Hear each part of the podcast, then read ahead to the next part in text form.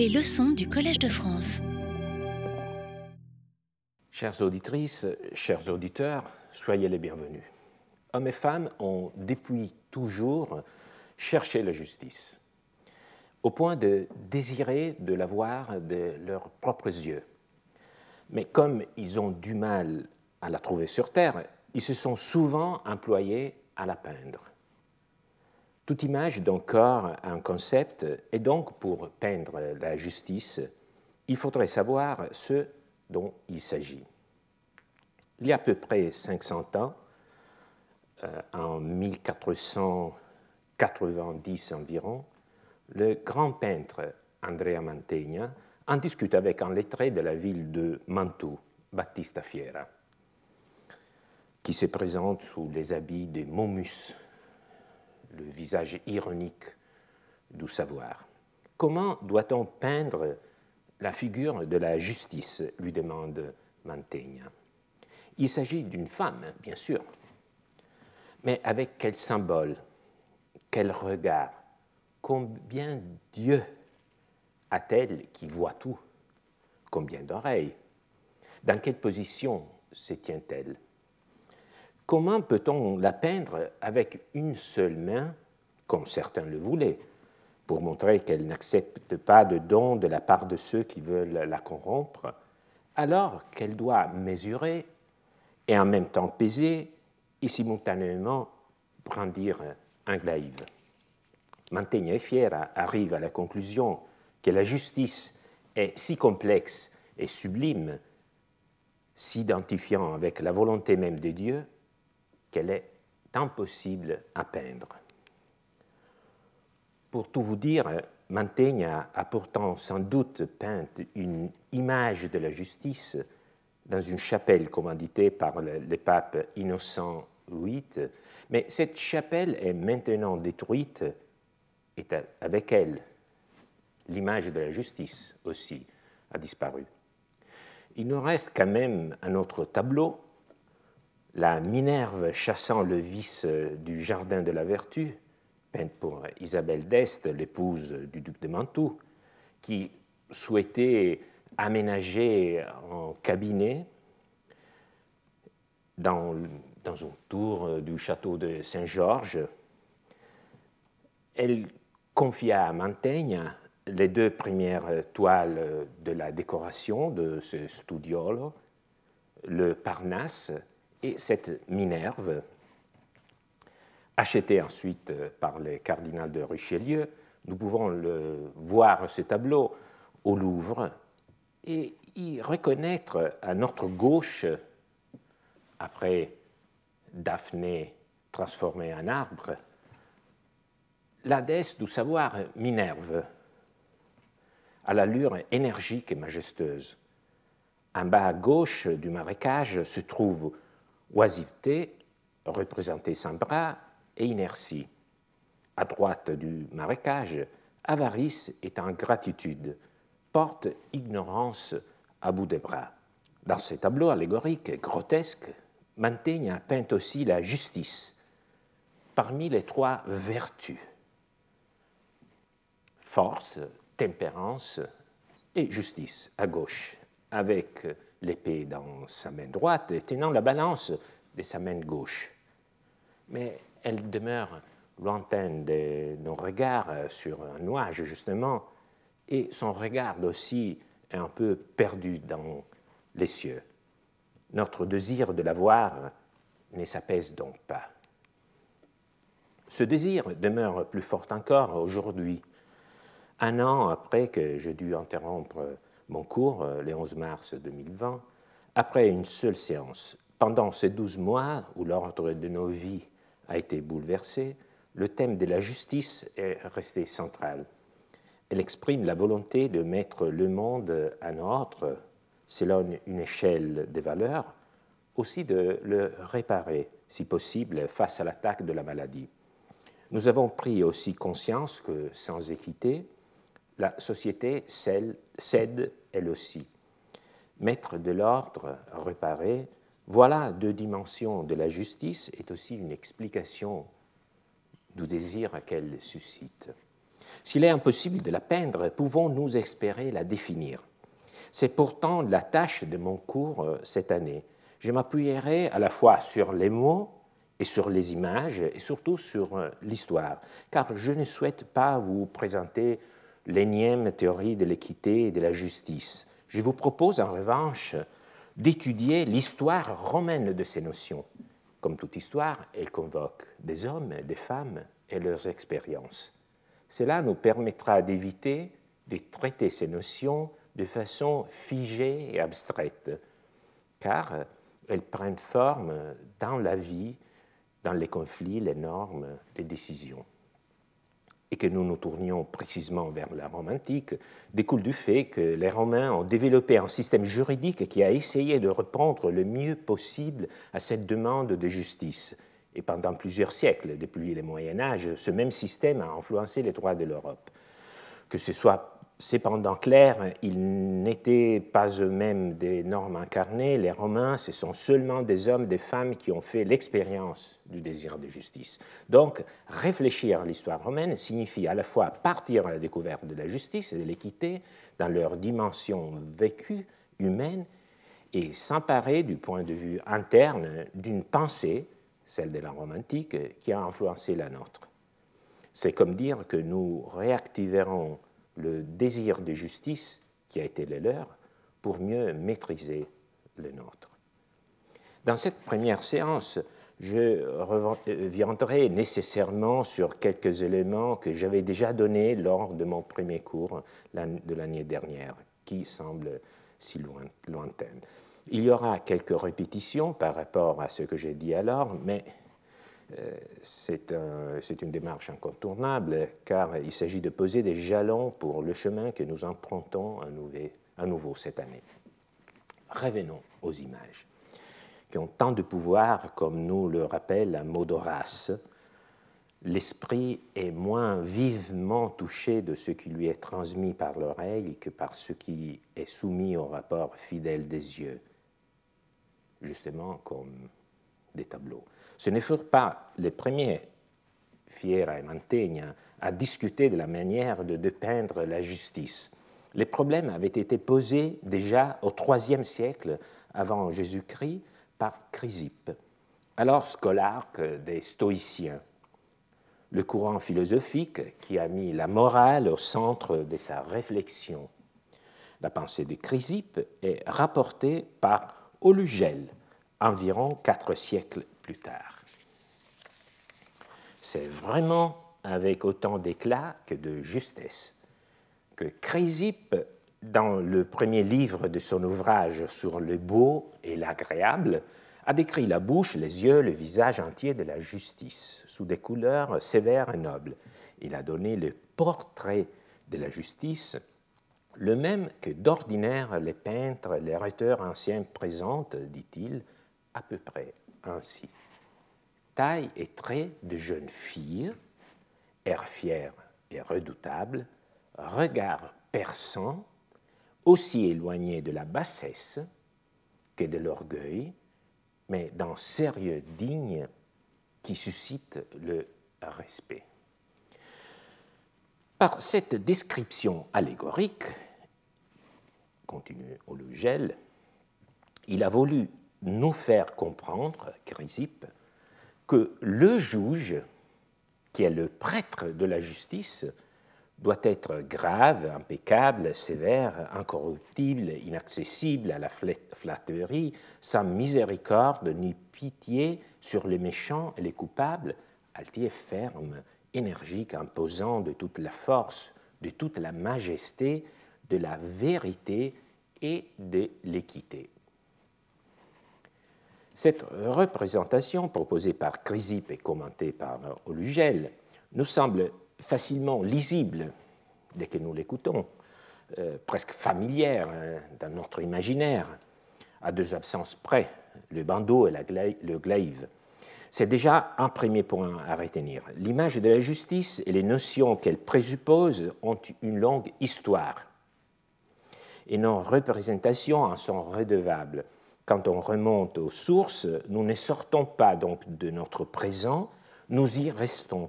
Mais grâce à l'appui de l'histoire, nous pouvons prendre du recul, mieux comprendre ce que nous pensons, en être moins dépendants.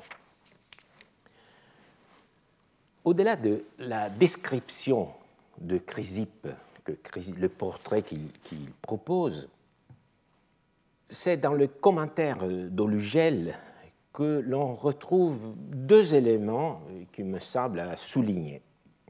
D'abord, il nous dit que le portrait, l'allégorie de la justice, en effet, nous parle du juge. Alors, donc, c'est quelque chose qui nous échappe parfois. C'est-à-dire que lorsqu'on parle trop des notions abstraites, justice et l'équité, euh, on risque d'oublier qu'il ne s'agit que d'attitudes, si vous voulez, ou d'actes qui sont accomplis par des, acteurs, et donc que lorsqu'on parle de ce type de notions, en effet, on parle de ce type de rôle, comme le rôle du juge. Donc c'est quelque chose qu'il faudra toujours garder à l'esprit. Deuxième remarque à souligner, Olugel nous dit que euh, la force de la justice réside dans l'équité. Alors, voici cet autre mot qui fait son apparition. C'est un mot latin, car dans euh, ce qui suit du chapitre d'Olugel, l'érudit romain nous rappelle le texte de Chrysippe grec, donc nous pouvons faire la comparaison, mais on ne trouve pas un mot équivalent, donc c'est son commentaire qui fait surgir cette notion tout à fait romaine, celle de l'équité. Et, et Olugel en parle comme de la force de la vis en latin, sur laquelle la justice repose. Et donc nous arrivons à cette polarité qui euh, donne aussi le titre euh, de mon cours de cette année, Équité, justice. Et donc préciser leur rapport constitue sans doute le problème crucial qui nous accompagnera. Pour avancer un peu dans notre interprétation, voici deux images. Je ne vous en parle pas comme je l'ai fait pour Mantegna et pour Chrysippe, je vous les montre. Il s'agit de Equitas et de Justitia, ciselés sur deux monnaies d'époque impériale. Elles appartiennent à une catégorie des divinités allégoriques, des personnifications, traditionnellement qualifiées de vertus impériales. Derrière ce type d'image, plusieurs numismates ont vu le travail d'une machine de propagande. Euh, donc l'idée de propagande est un peu discutée pour l'Antiquité, mais il est indéniable que les pièces atteignaient un public de masse euh, bien plus large que la seule élite cultivée, et les empereurs donc saisissaient cette opportunité pour renforcer la base de leur pouvoir en diffusant la croyance en leur propre excellence. Et ce n'est pas par hasard si sur les droits de ces deux monnaies et dans euh, de nombreuses d'autres, il y avait les portraits de l'empereur régnant. Nous ne le voyons pas, mais je vous l'assure. À gauche, il s'agit d'un as en bronze de Galba, un empereur qui n'a régné que quelques mois entre 68 et 69 après Jésus-Christ. Nous en voyons le revers qui porte la plus ancienne des images personnifiées de l'Equitas, figurant sur une pièce. Ensuite, cette même image sera réutilisée pour les moyennages de Vitellius, Vespasien, Titus, Domitien, Nerva, jusqu'à Septime Sévère, euh, Antonine euh, et euh, Alexandre Sévère. À droite, nous voyons le revers d'un denier d'argent de Septime Sévère. Donc c'est une pièce qui, date du début du IIIe siècle après Jésus-Christ. Équité et justice, equitas et justitia. Alors, fermons euh, nos yeux un instant et pensons à ce type de représentation, ça allait regarder. Est-ce que nous sommes à même de les différencier? Quels sont les traits constitutifs de l'équité et lesquels le sont de la justice? S'agit-il de la même chose ou est-ce que Olugel a raison de nous suggérer qu'il s'agit de deux choses différentes? Et si c'est le cas, comment les distinguer? Alors maintenant, regardons les représentations romaines. Ce sont deux femmes, deux personnifications de divinité. Les deux déesses empoignent une sorte de long bâton, le sceptre symbole du pouvoir, qui deviendra sans doute ensuite le glaive. Ces longs bâtons est ce qu'elles ont en commun, mais Equitas tient une balance de sa main droite, tandis que Justitia tient une patère, une coupe euh, au large bord pour les sacrifices. Equitas se tient debout, Justitia est assise. Donc, pour les Romains, il s'agissait effectivement de deux déesses différentes, de deux notions qu'on peut et qu'on doit séparer, comme en effet le texte de Lugel le faisait entrevoir. Une netteté conceptuelle qui arrive à s'exprimer par deux images différentes que l'on peut envier et atteindre le même degré de clarté pourrait s'avérer difficile pour nous. Et pourtant, si à la fin de nos cours, nous serons à même de déterminer au moins certaines des différences entre les deux notions, je pense que nous pourrons être satisfaits. Et pour approfondir notre réflexion d'ici à la fin de la séance, je me concentrerai sur l'une des deux notions, celle d'équité. Nous savons que selon Olugel, l'équité est la force sur laquelle la justice s'appuie, donc qui est année à la base. Il faut partir donc de cette notion et nous l'aborderons en premier lieu du point de vue étymologique. L'équité des langues modernes, equity, équité, equidad, est issue du latin equitas, un substantif qui indique la condition d'être écous. Ce mot est formé de l'adjectif plus un suffixe tas, c'est le même suffixe qu'on retrouve dans maintes formations, comme dans libertas de liber ou dignitas de dignus. À l'origine de la famille de mots qui nous intéresse se trouve donc l'adjectif ecus, qui a précédé les substantifs abstraits equitas. Il est déjà employé, l'adjectif, par les plus anciens auteurs dont les textes nous sont parvenus, tels que Plaute, Ennius, Caton, Terence, entre la fin du IIIe siècle et le milieu du IIe siècle avant Jésus-Christ. C'est ce mot, cet adjectif, on ne connaît pas vraiment euh, qu'est-ce que sa racine a et euh, signifie, euh, mais le mot signifie uniforme, plat, dans un sens horizontal, qui ne présente pas de différence.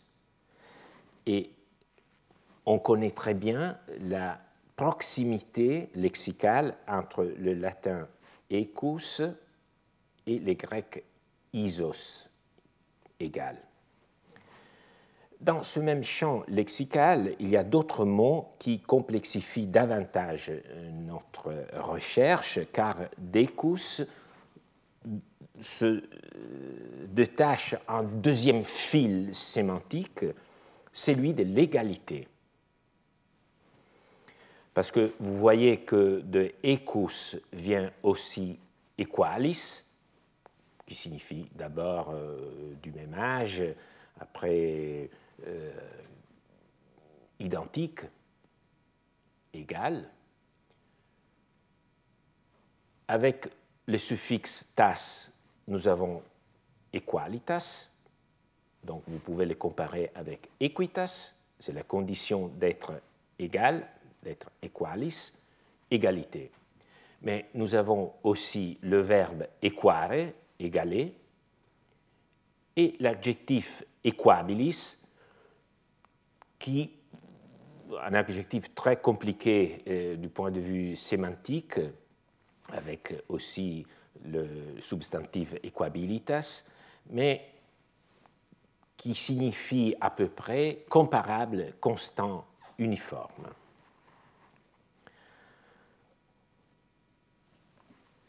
Donc, nous devrons nous interroger non seulement sur les rapports entre équité et justice, mais aussi entre équité et égalité.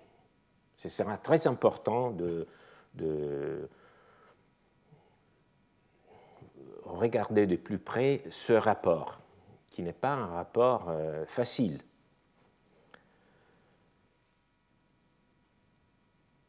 En premier lieu, nous nous concentrons sur l'équité. Plus que pour ses propres usages, equitas et l'adjectif ecus sont intéressants pour euh, leur productivité métaphorique, euh, déclenchée par l'idée de symétrie, d'équilibre. Il y a une résonance entre équité et équilibre, qui a eu l'occasion de se manifester dans de nombreux domaines. Dans le domaine moral, ecus qui ne penche d'aucune part signifie impartial, équilibré, et donc c'est ainsi que l'on rencontre le ecus iudex dans les sources, justement, le juge qui est à, égale distance des parties. Et on parle aussi de l'ecus animus, équilibré, capable de supporter les revers. Et cette combinaison, euh, combinaison a donné naissance au substantif equanimitas, équanimité que nous pouvons rendre par égalité d'âme, tranquillité. Tentons de saisir les représentations mentales que l'adjectif ecus pouvait engendrer. Prenons un exemple.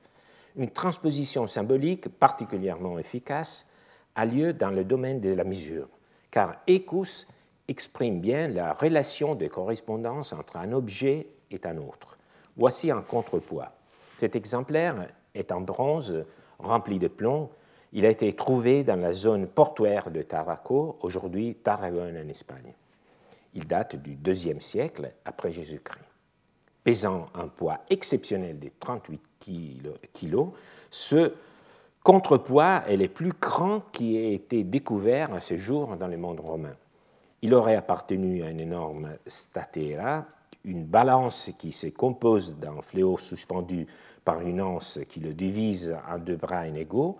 Les bras les plus courts portent un bassin destiné à soutenir l'objet apaisé. L'équilibre est obtenu justement à l'aide d'un contrepoids. Vous en voyez un exemplaire retrouvé à Pompéi et cet autre au Louvre, qui nous permet également d'apprécier la façon dont le contrepoids était accroché au bras de la balance. Le nom latin du contrepoids est equipondium, du substantif pondus, poids, et de l'adjectif ecus, donc du même poids. Ainsi, les contrepoids utilisés dans les balances ou les récipients pour liquide ou solide sont dits équitables ou inéquitables selon qu'ils équivalent ou non à la quantité pesée ou mesurée. Le contrepoids de Tarragone prend la forme d'un buste féminin qui est-elle Nous pouvons aisément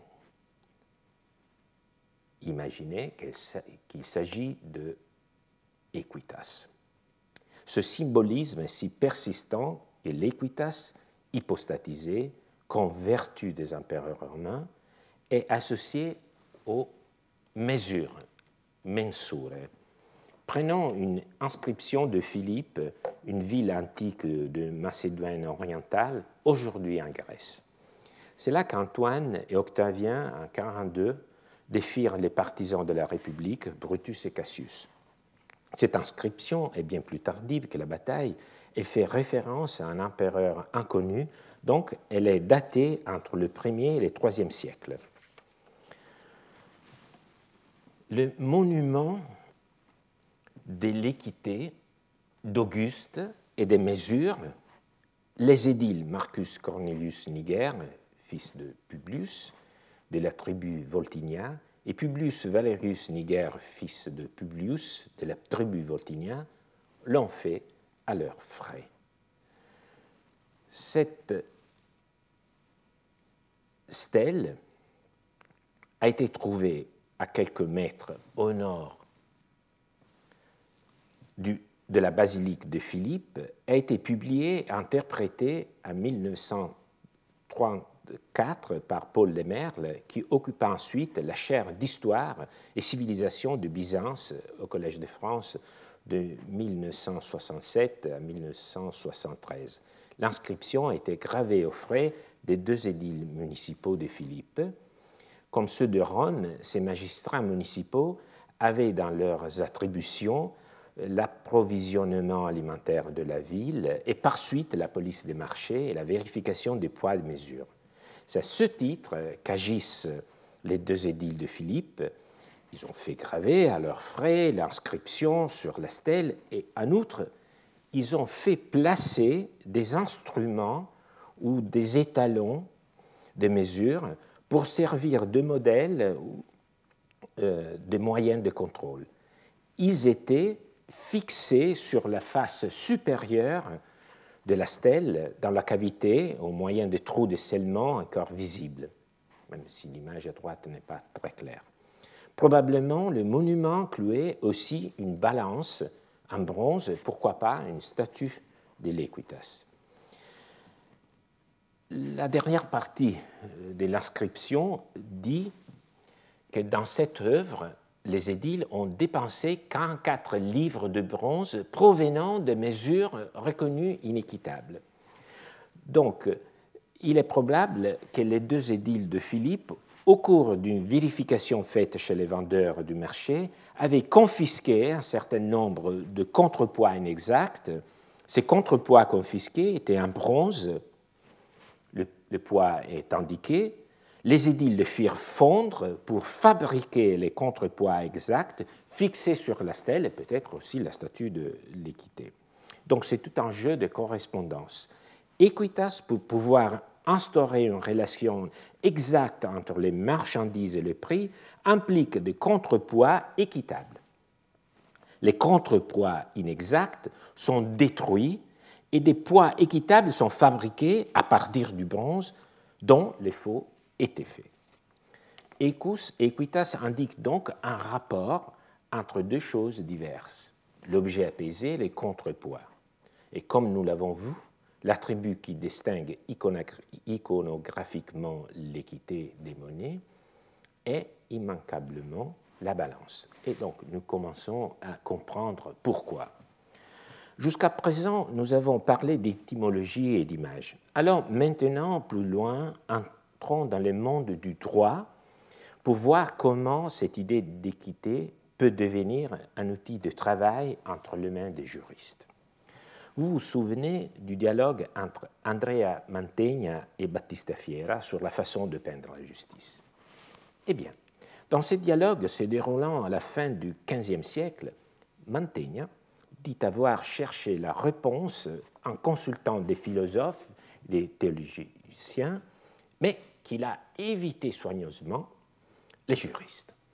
Son interlocuteur s'est dit tout à fait d'accord et renchéri vous avez bien fait d'éviter les juristes. En fait, il n'y a rien de plus inutile, creux, de plus verbeux que, et rien de plus vainement querelleur. Je ne répéterai pas volontiers ces mots. Moi, qui suis un juriste, si je ne savais pas que ce dédain vers cette catégorie n'est qu'un reflet de la polémique qui a toujours divisé le droit et la philosophie depuis l'Antiquité jusqu'à nos jours. Le mobile de cette rivalité est que les deux disciplines visent, avec des moyens différents, à rendre l'homme vertueux et n'hésitent donc pas à se délégitimer mutuellement dans une concurrence intellectuelle, mais aussi sociologique, que leur similarité n'est fait qu'attiser. Cela dit, une remarque n'est pas hors lieu ici. Qui étaient les juristes auxquels Mantegna Fiera faisait référence avec mépris? Bien sûr, il s'agissait des juristes de leur époque, mais il faut rappeler que le métier principal de ces juristes était de commenter et d'expliquer justement le corpus juris civilis, donc les textes du droit romain. Vous voyez ici un monument euh, qui se trouve à Bologne, euh, le monument de Giovanni d'Alegnano, un groupe d'écoliers qui écoutent plus ou moins attentifs leur maître ils ont devant eux, entre leurs mains, des livres et on peut très bien s'imaginer qu'il s'agit du Corpus Juris Civilis. Donc cela nous rappelle que le discours sur la justice et l'équité, au début du XVIe siècle, quand Montaigne est fier en discuter, avait comme horizon l'Antiquité. Les hommes de la Renaissance puisaient leurs catégories et problèmes dans les textes anciens, que ce soit Aristote ou Cicéron ou les juristes romains. J'ai déjà commencé à impliquer des philosophes comme Chrysippe, mais je vais maintenant me tourner vers les juristes.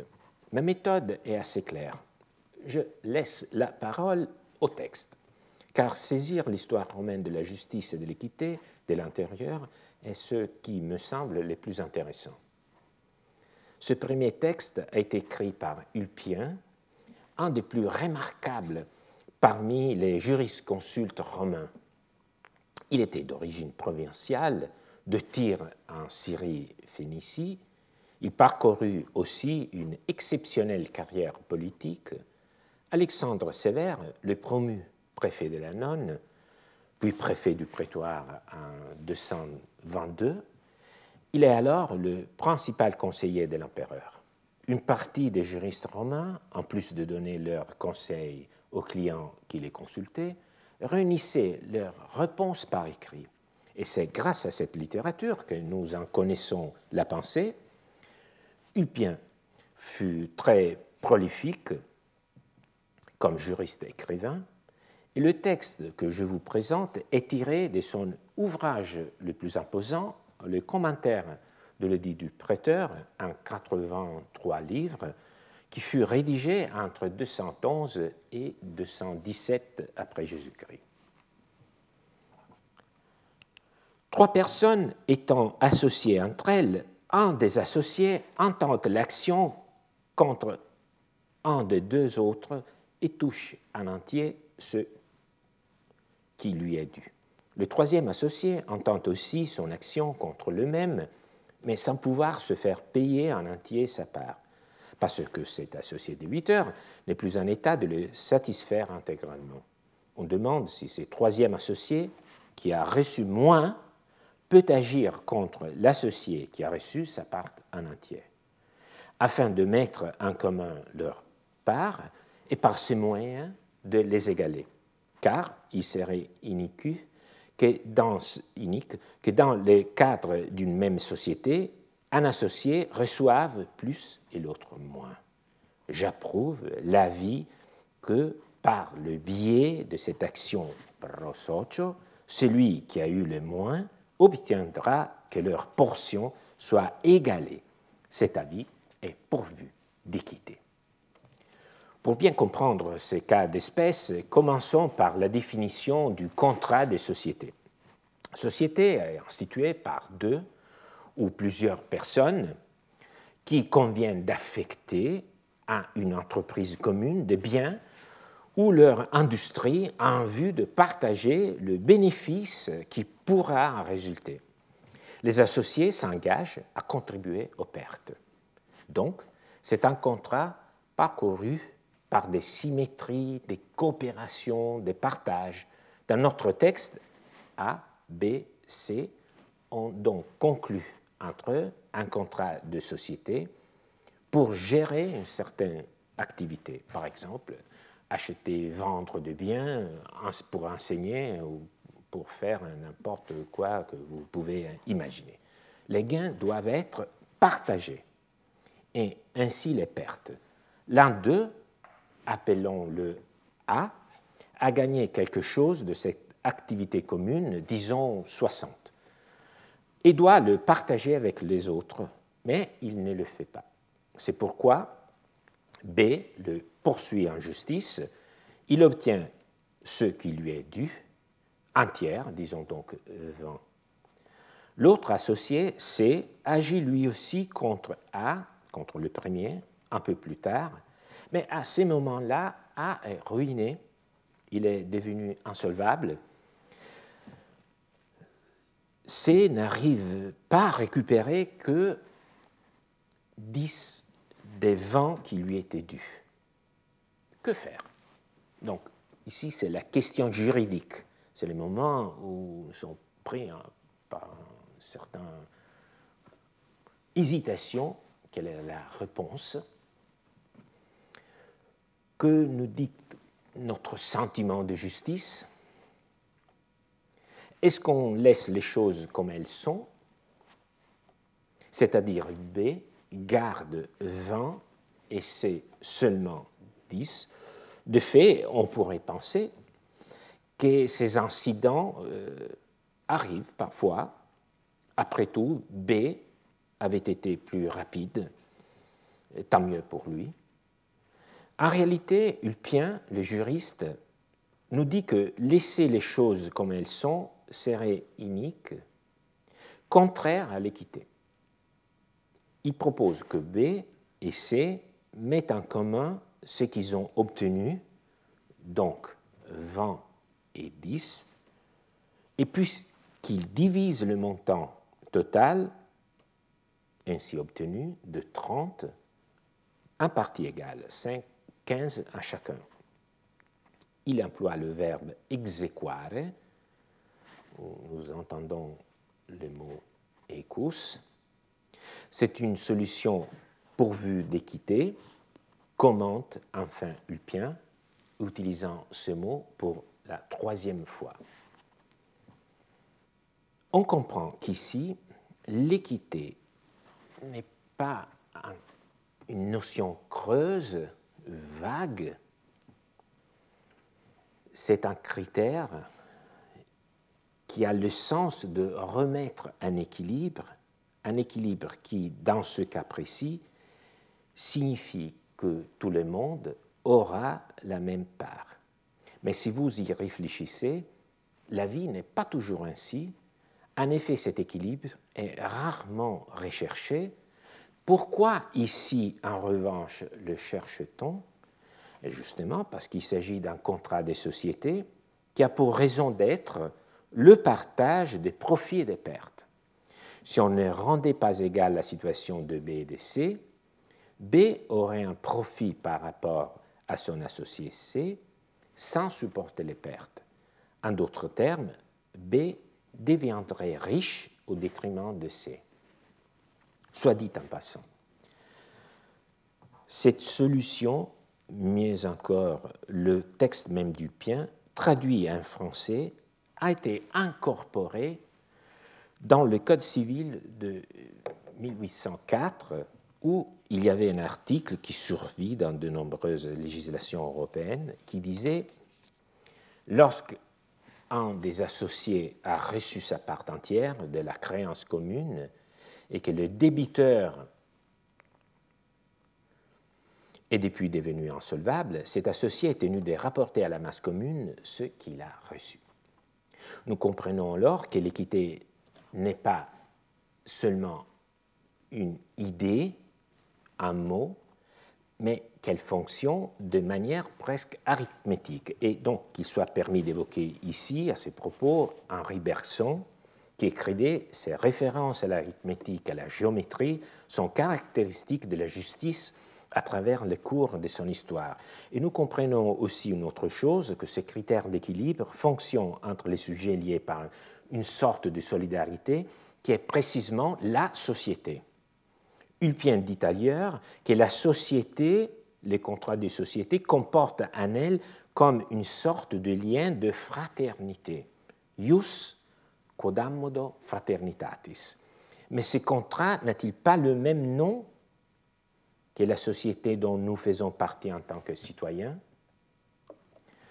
Dans sa gamme d'aspects symboliques et matériels, un contrat de société avec quelqu'un qui collabore ou quelqu'un qui traîne, avec un ami ou un ennemi, des compétents ou des incompétents, avec des décisions à prendre en commun et des actes à accomplir individuellement, ce contrat est le microcosme de la société politique elle-même.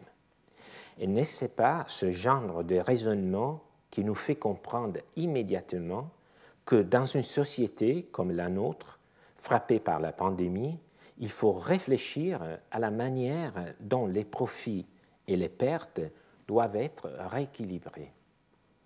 Que ceux qui ont plus souffert ont un vrai droit à être indemnisés et que par contre, ceux qui n'ont pas été touchés doivent contribuer.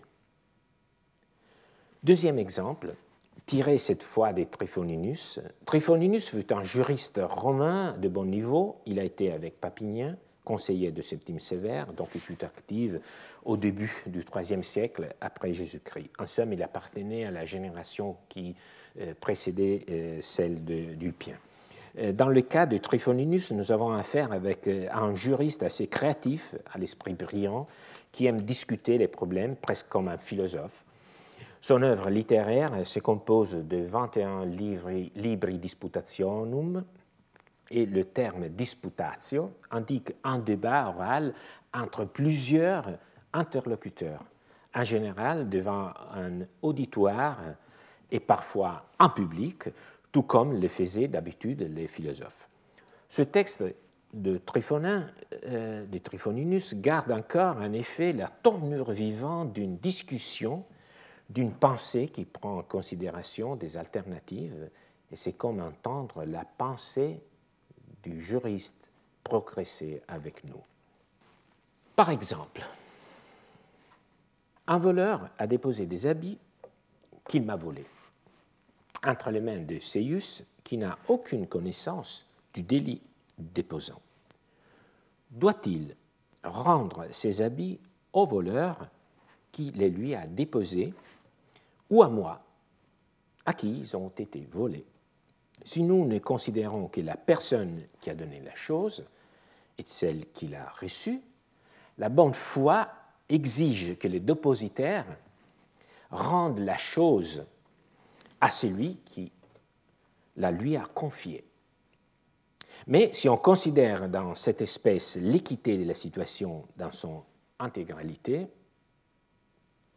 qui est constituée de toutes les personnes que cette affaire, met en contact,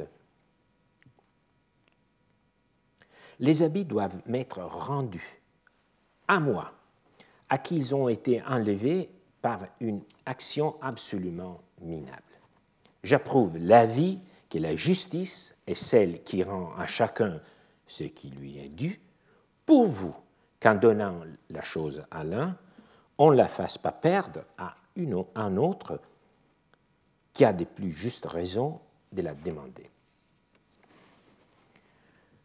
Dans tous les textes des juristes romains, il y a une sorte de tension latente il y a un moment où l'équilibre se brise, et c'est là l'enjeu, c'est le moment qu'il faut cerner pour comprendre quel est le problème qui se pose à l'esprit du juriste et au nôtre.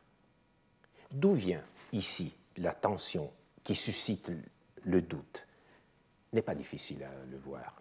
Rien n'est plus, plus linéaire que la relation entre celui qui dépose une chose et celui qui la reçoit.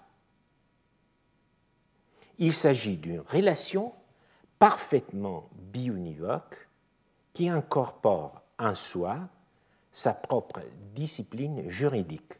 Celui qui a reçu le bien, le dépositaire, doit le rendre à celui qui le lui a confié. Le mot confier euh, contient une référence à la bonne foi dont Tryphoninus nous parle. Mais quand on voit, la vie est plus compliquée. Il est rare que les relations soient aussi linéaires et bionivoques, et le droit est obligé de suivre les sinuosités de la vie. Dans l'exemple, la chose déposée était représentée par des vêtements. Ajoutons une touche de couleur, si vous voulez. Imaginez qu'en soirée, votre manteau appuyé sur un canapé soit volé par quelqu'un qui le dépose ensuite au vestiaire. À qui la personne qui s'occupe du vestiaire devra-t-elle le rendre? À celui qui a déposé les manteaux, le voleur, ou à vous qui en êtes le propriétaire? Imaginez l'embarras, l'attention. Et c'est justement ce type de conflit qui suscite un désir de justice et des critères pour trancher. Tryphoninus voit bien que la réponse dépend du périmètre, du périmètre que l'on adopte si l'on considère les relations de façon isolée ou si au contraire on rétablit toutes les interdépendances.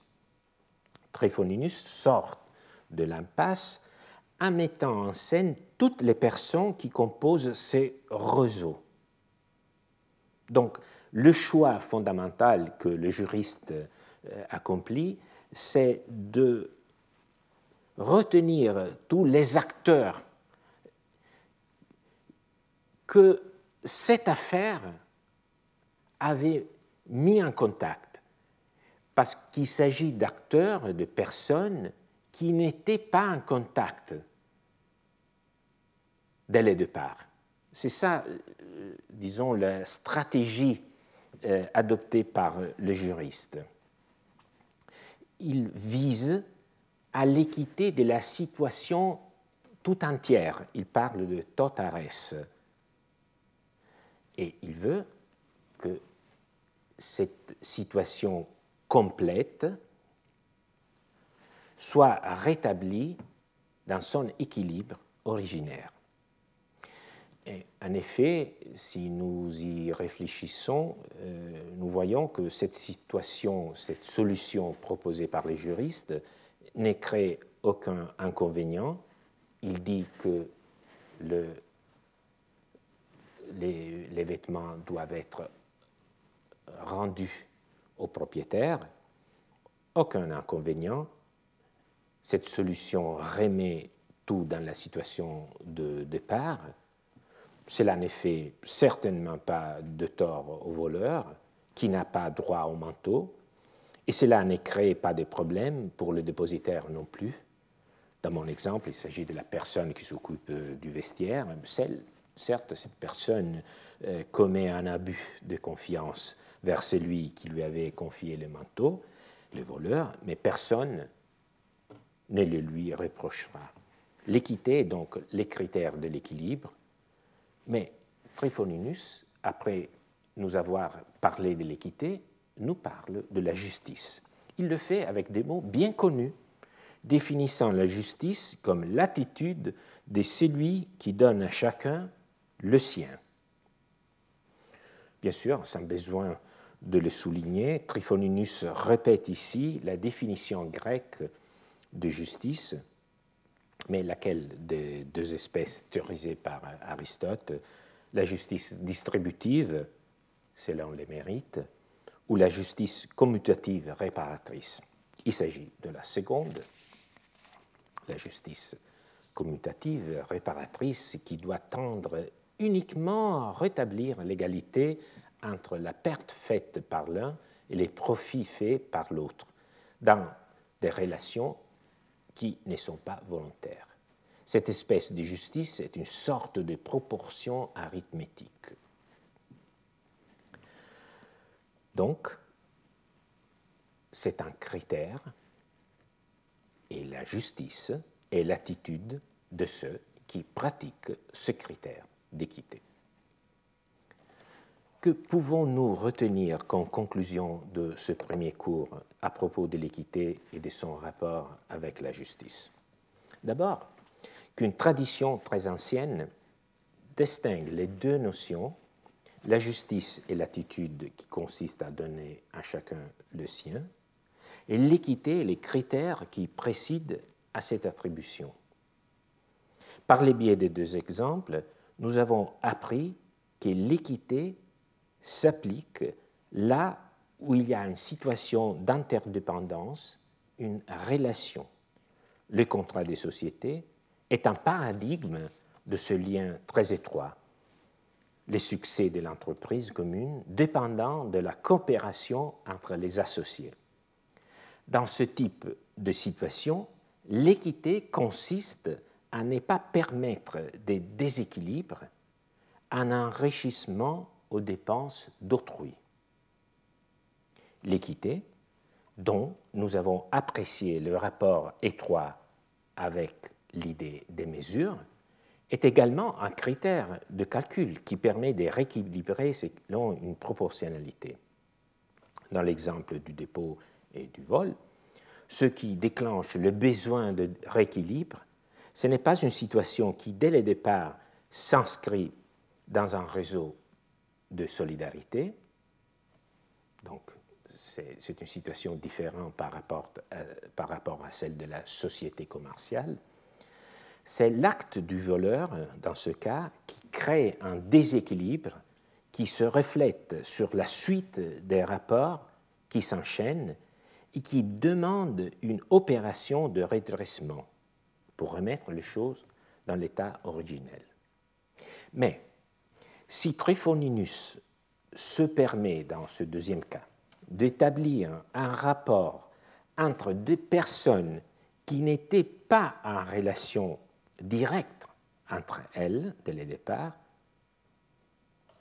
c'est parce que il voit très bien que ces personnes ne font pas partie d'une société commerciale, d'un contrat de société, mais elles font partie de la société politique plus large.